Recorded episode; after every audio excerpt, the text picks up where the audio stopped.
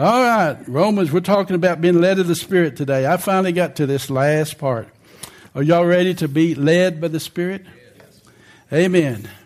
We're going to read in Romans 8, but while we're turning there, I want to just read Galatians chapter 5, lest I don't get to it. You don't have to turn there. But I want to read Galatians 5, verse 18. It says this But if you be led of the Spirit, you're not under the law. If you're led of the Spirit, you're not under the law. Catch that. If you be led of the Spirit, you're not under the law. Come on now. And we are going to be led of the Spirit. As many as are led by the Spirit are not under the law. Romans chapter 8. Woo, go ahead. Won't bother me at all. Woo, where do you go? Let me, that whole chapter is good, but all right. Verse 6 says, To be carnally minded is death, but to be spiritually minded is life and Zoe peace. Zoe, Zoe, life and peace. Because the carnal mind is enmity against God. You know, I've said all along, this natural mind of yours cannot be renewed. It's not subject to God and never will be. But we have the mind of Christ. How do we give it? Get it by that little word exchange. All right, we got a new mind. Oh, thank you. It's the mind of Christ. If so be that the Spirit of God dwells in you. now, if any man have not the Spirit of Christ, he's none of his. And if Christ be in you, the body is dead because of sin, but the Spirit is life because of righteousness. But if the Spirit of him that raised Jesus from the dead dwells in you, he that raised Christ from the dead shall quicken. What does that word quicken mean? Make alive your mortal bodies. We have a new spirit. We have a new soul and this old mortal bodies has been quickened, made alive. And one of these days we shall not all sleep, but we shall all be exchanged in a moment, in a twinkling of an eye. And we're going to have a new glorified body, made like unto his glorious body, according to Romans, uh, 1 Corinthians 15, according to the seed. We're going to have a new body according to his seed, new DNA. How's that, Mike? Oh, that's going to be all right. Therefore, brethren, we are debtors. See, there's a debt there to live not after the flesh, but after the Spirit. It says, if ye through the Spirit do mortify the deeds of the body. See, that's something you have to allow the Holy Spirit to mortify those deeds of the body. Don't let them dictate to you. Paul said, I bring my body under what? Subjection. I tell it what to do. It doesn't tell me what to do. For as many as are led by the Spirit of God, they are the sons of God. For you've not received the spirit of bondage again to fear do you know all that's in the old nature and the old covenant is rooted in fear? Yes. You've not received that spirit of fear, but you've received the spirit of adoption. You know what the word adoption means? The placing as a son. You've been placed as a son. You didn't earn your sonship. You didn't get good enough for God to accept you as a son. You've been placed as a son. The placing of a son. And that word being led of the Spirit. You know, this Roman in Galatians, this, uh, what we read, 518, in the Greek New Bible, it says, let the Spirit direct your lives. Let the Spirit direct your lives. Let it guide your lives. Roman, as many as are led by the Spirit, these are the sons of God. And as I looked over that and looked into Greek and listened to what it really says, it's really learning to live by the leading of another the load by taking hold of, by taking hold of you and bringing you to a destination. And the Holy Spirit says it's the Holy Spirit that joins us in union with Him and leads us to life. Amen. And leads us to life. It's that joining, that union of the Holy Spirit. His Spirit bears witness with our spirit. You know what the word bear means? It means to join. His Spirit joins our spirit and leads us into life. See, he's taken us. the word bring, that word led, 32 times in the Greek it's used as brought. He's brought you. There's more brought 32 times, or he will bring 14, led 11. So it's more correct to say, as many as are brought by the Holy Spirit, these are the sons of God. Isn't that a little better? See, He's bringing you into, He's placing you into something. How many of you know He's in charge? Everything. He's in charge of everything. It's not left up to you. It's just receiving and yielding to what He's done for us. As many as are led by the Spirit, His Spirit bearing witness with our spirit that we are sons of God. Amen. Proverbs 20, 27 says, The spirit of man is a candle of the Lord, searching the inward parts of the belly. The Greek says, The Lord gave us a mind and his spirit, a conscience we cannot hide from ourselves. The spirit of the Lord, the spirit of man is a candle of the Lord, searching inward parts of the belly. So we're talking about being led of the Spirit. See, the candle and, and the, your spirit work together. They work together. The spirit of man is a candle of the Lord, searching the inward parts of the belly.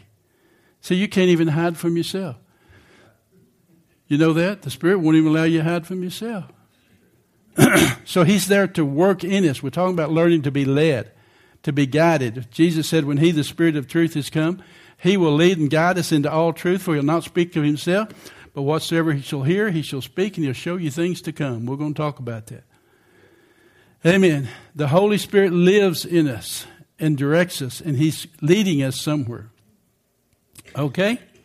You know, in, in Hebrew, we, we reading here in Romans 8, in verse uh, 20, it says this For the creature was made subject to vanity, not willingly, by reason of him who is subjected the same in hope. says creation was condemned to lose its purpose in the Greek. Creation was condemned to lose its purpose. See, as Christians, we're not purposeless. We have a purpose.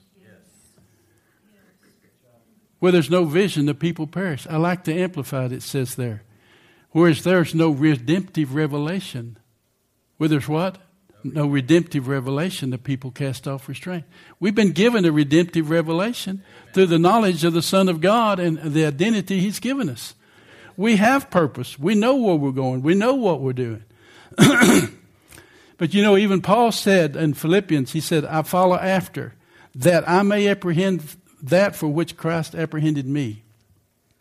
He told Timothy, if God saved you, he called you for a purpose, and not what you purposed, but what he purposed for you before the foundation of the world. And Paul said at the end, I finished that course. I've kept the faith. And henceforth there's laid up for me a crown of righteousness, not for me only, but for all them that love his appearing. Paul knew he had finished his course. Jesus said, What? The works you've given me to do, I have finished.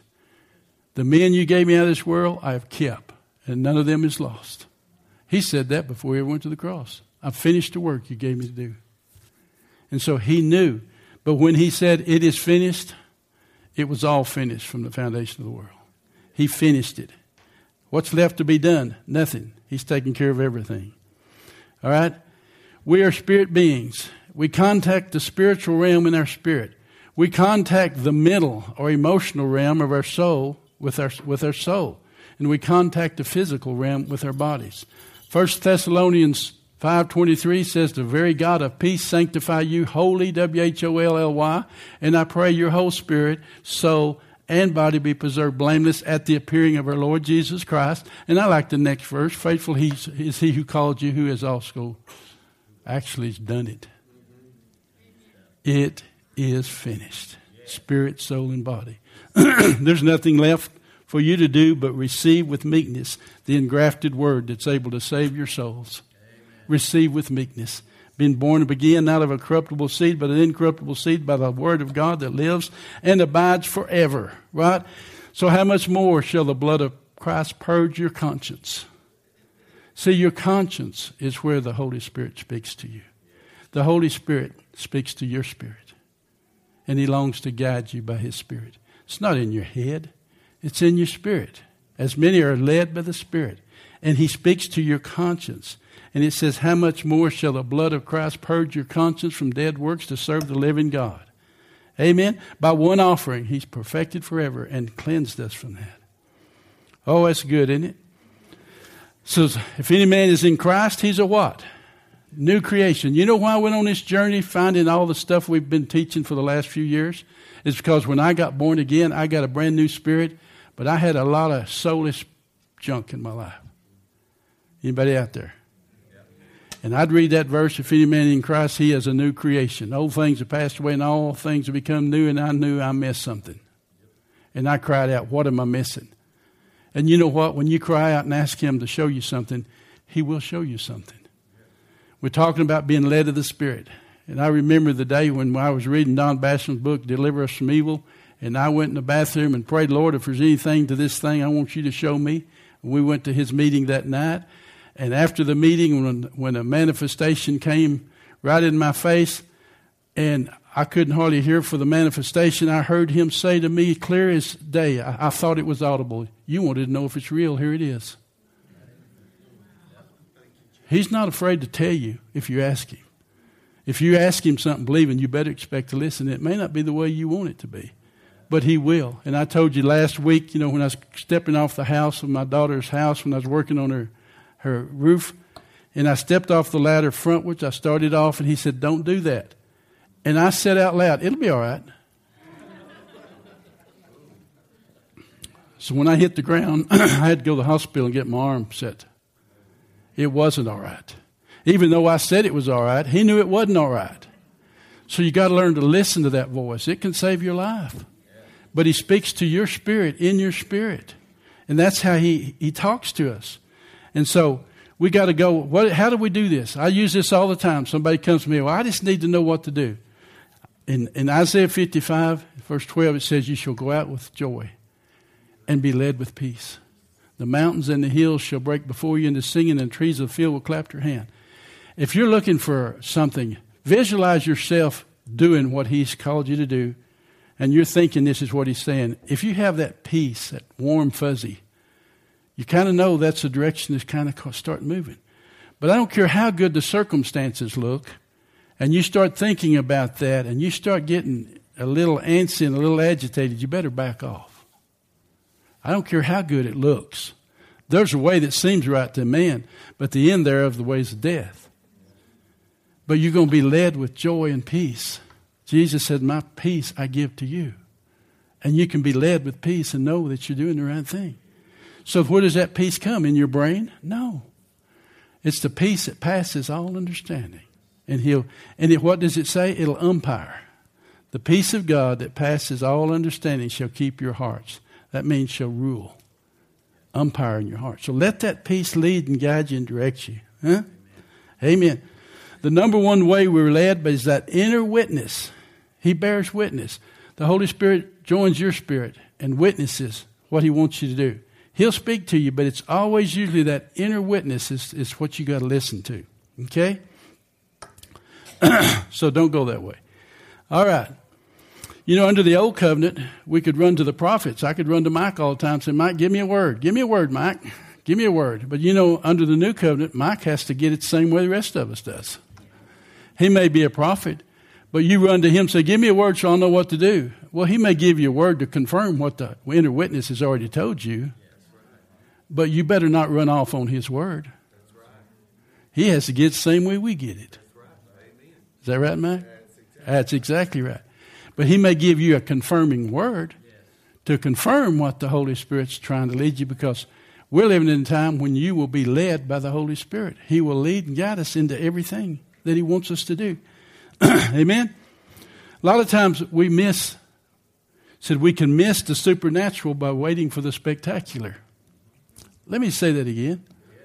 Sometimes we can miss the supernatural by waiting for the what? Spectacular. You know what the secret of Christianity is? John G. Lake says it's supernatural from start to finish. Too many, Galatians chapter 3, have started in the spirit and tried to finish this thing in the flesh. It's called religion. It doesn't work. The religion of change doesn't work.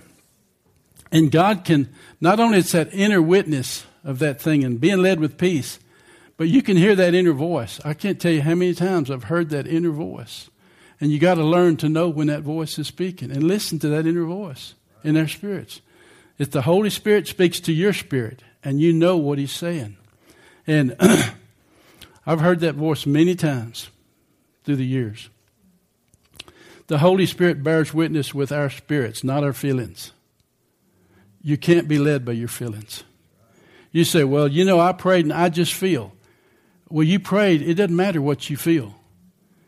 Your prayers need to be, based on what the Word says. If we ask anything according to His will, He hears us. And whatsoever we ask, we receive of Him because why?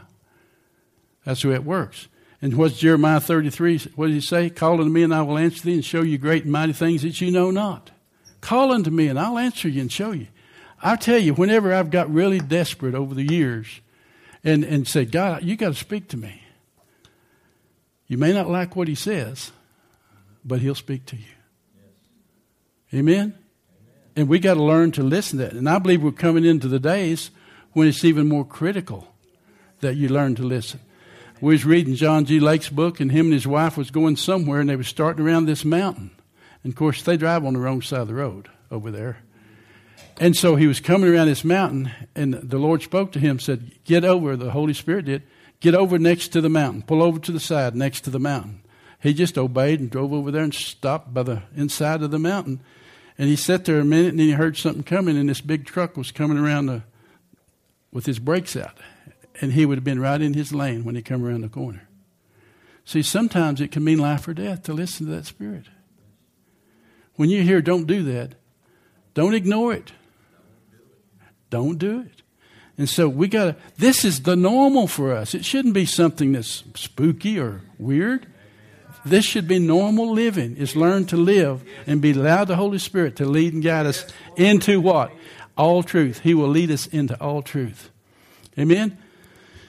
And it says your natural mind's not subject to the, the law of God, neither can it be. We have a new mind, but a lot of times He don't speak to your mind.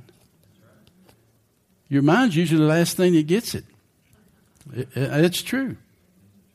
You got to listen to that inward voice, being that conscious that He's given us. And our conscious is new now. It's sensitive to the Holy Spirit. It's the voice of God. Amen. You know, Satan can dominate your feelings, but you know, you got to let the Lord lead you. 2 Corinthians 5 says, casting down imaginations and every high thing that exalts itself against the knowledge of God and bringing into captivity every what? Thought to the obedience of Christ. See, those thoughts has to be lined up to the Word of God and checked out. He paid for it for us. When He, the Spirit of truth, has come, He will guide you into all truth, for He'll not speak of Himself, but He'll show you things to come. Amen. I was thinking about Paul. You remember when Paul was on the trip, his last trip where he had to go to be judged? And you know, he told the, the ship owners and the masters, he said, Don't don't leave this dock. Because he said this, I perceive that this voyage is going to be of great disaster for this ship and everything in it, and even of, of lives. Yes. And he said, I perceive that. Now, an angel didn't tell him that. God didn't speak it to him. How did he perceive it? The same way we can perceive. But they went on. But then later on, after the trouble hit, and they were fasting, and, and then Paul got up and said, I, I be of good cheer. I believe God. It'll be even as it was told me. For an angel of the Lord told me this night. He stood by my bed and said, There'll not be a loss of lives in this ship. Not a loss of life. So he said, Be of good cheer. I believe God. So see, it can come from an angel speaking to you. It can come from a lot of ways. But see, he perceived first. And we got to learn to keep our perceiver open. Sometimes we'd call that discerning. You know, discerning of spirits is not just always evil spirits. No, you can discern other things. You can discern people's spirits. The candle of the Lord searches the inward parts of the belly. So allow that spirit of discernment to work too in your lives. So, you know, I want to get Mike up here. You know, the Holy Spirit shows us things. I told him I wanted him to do a little this, and he's got some show and tell, and he brought us his dog today. Hallelujah. But I want to close with this story. A few weeks ago, Jen and I went to the lake, and when we got there, this little dog met us at the lake. She come running up to us a little beagle, and uh, for two days she would not leave our side.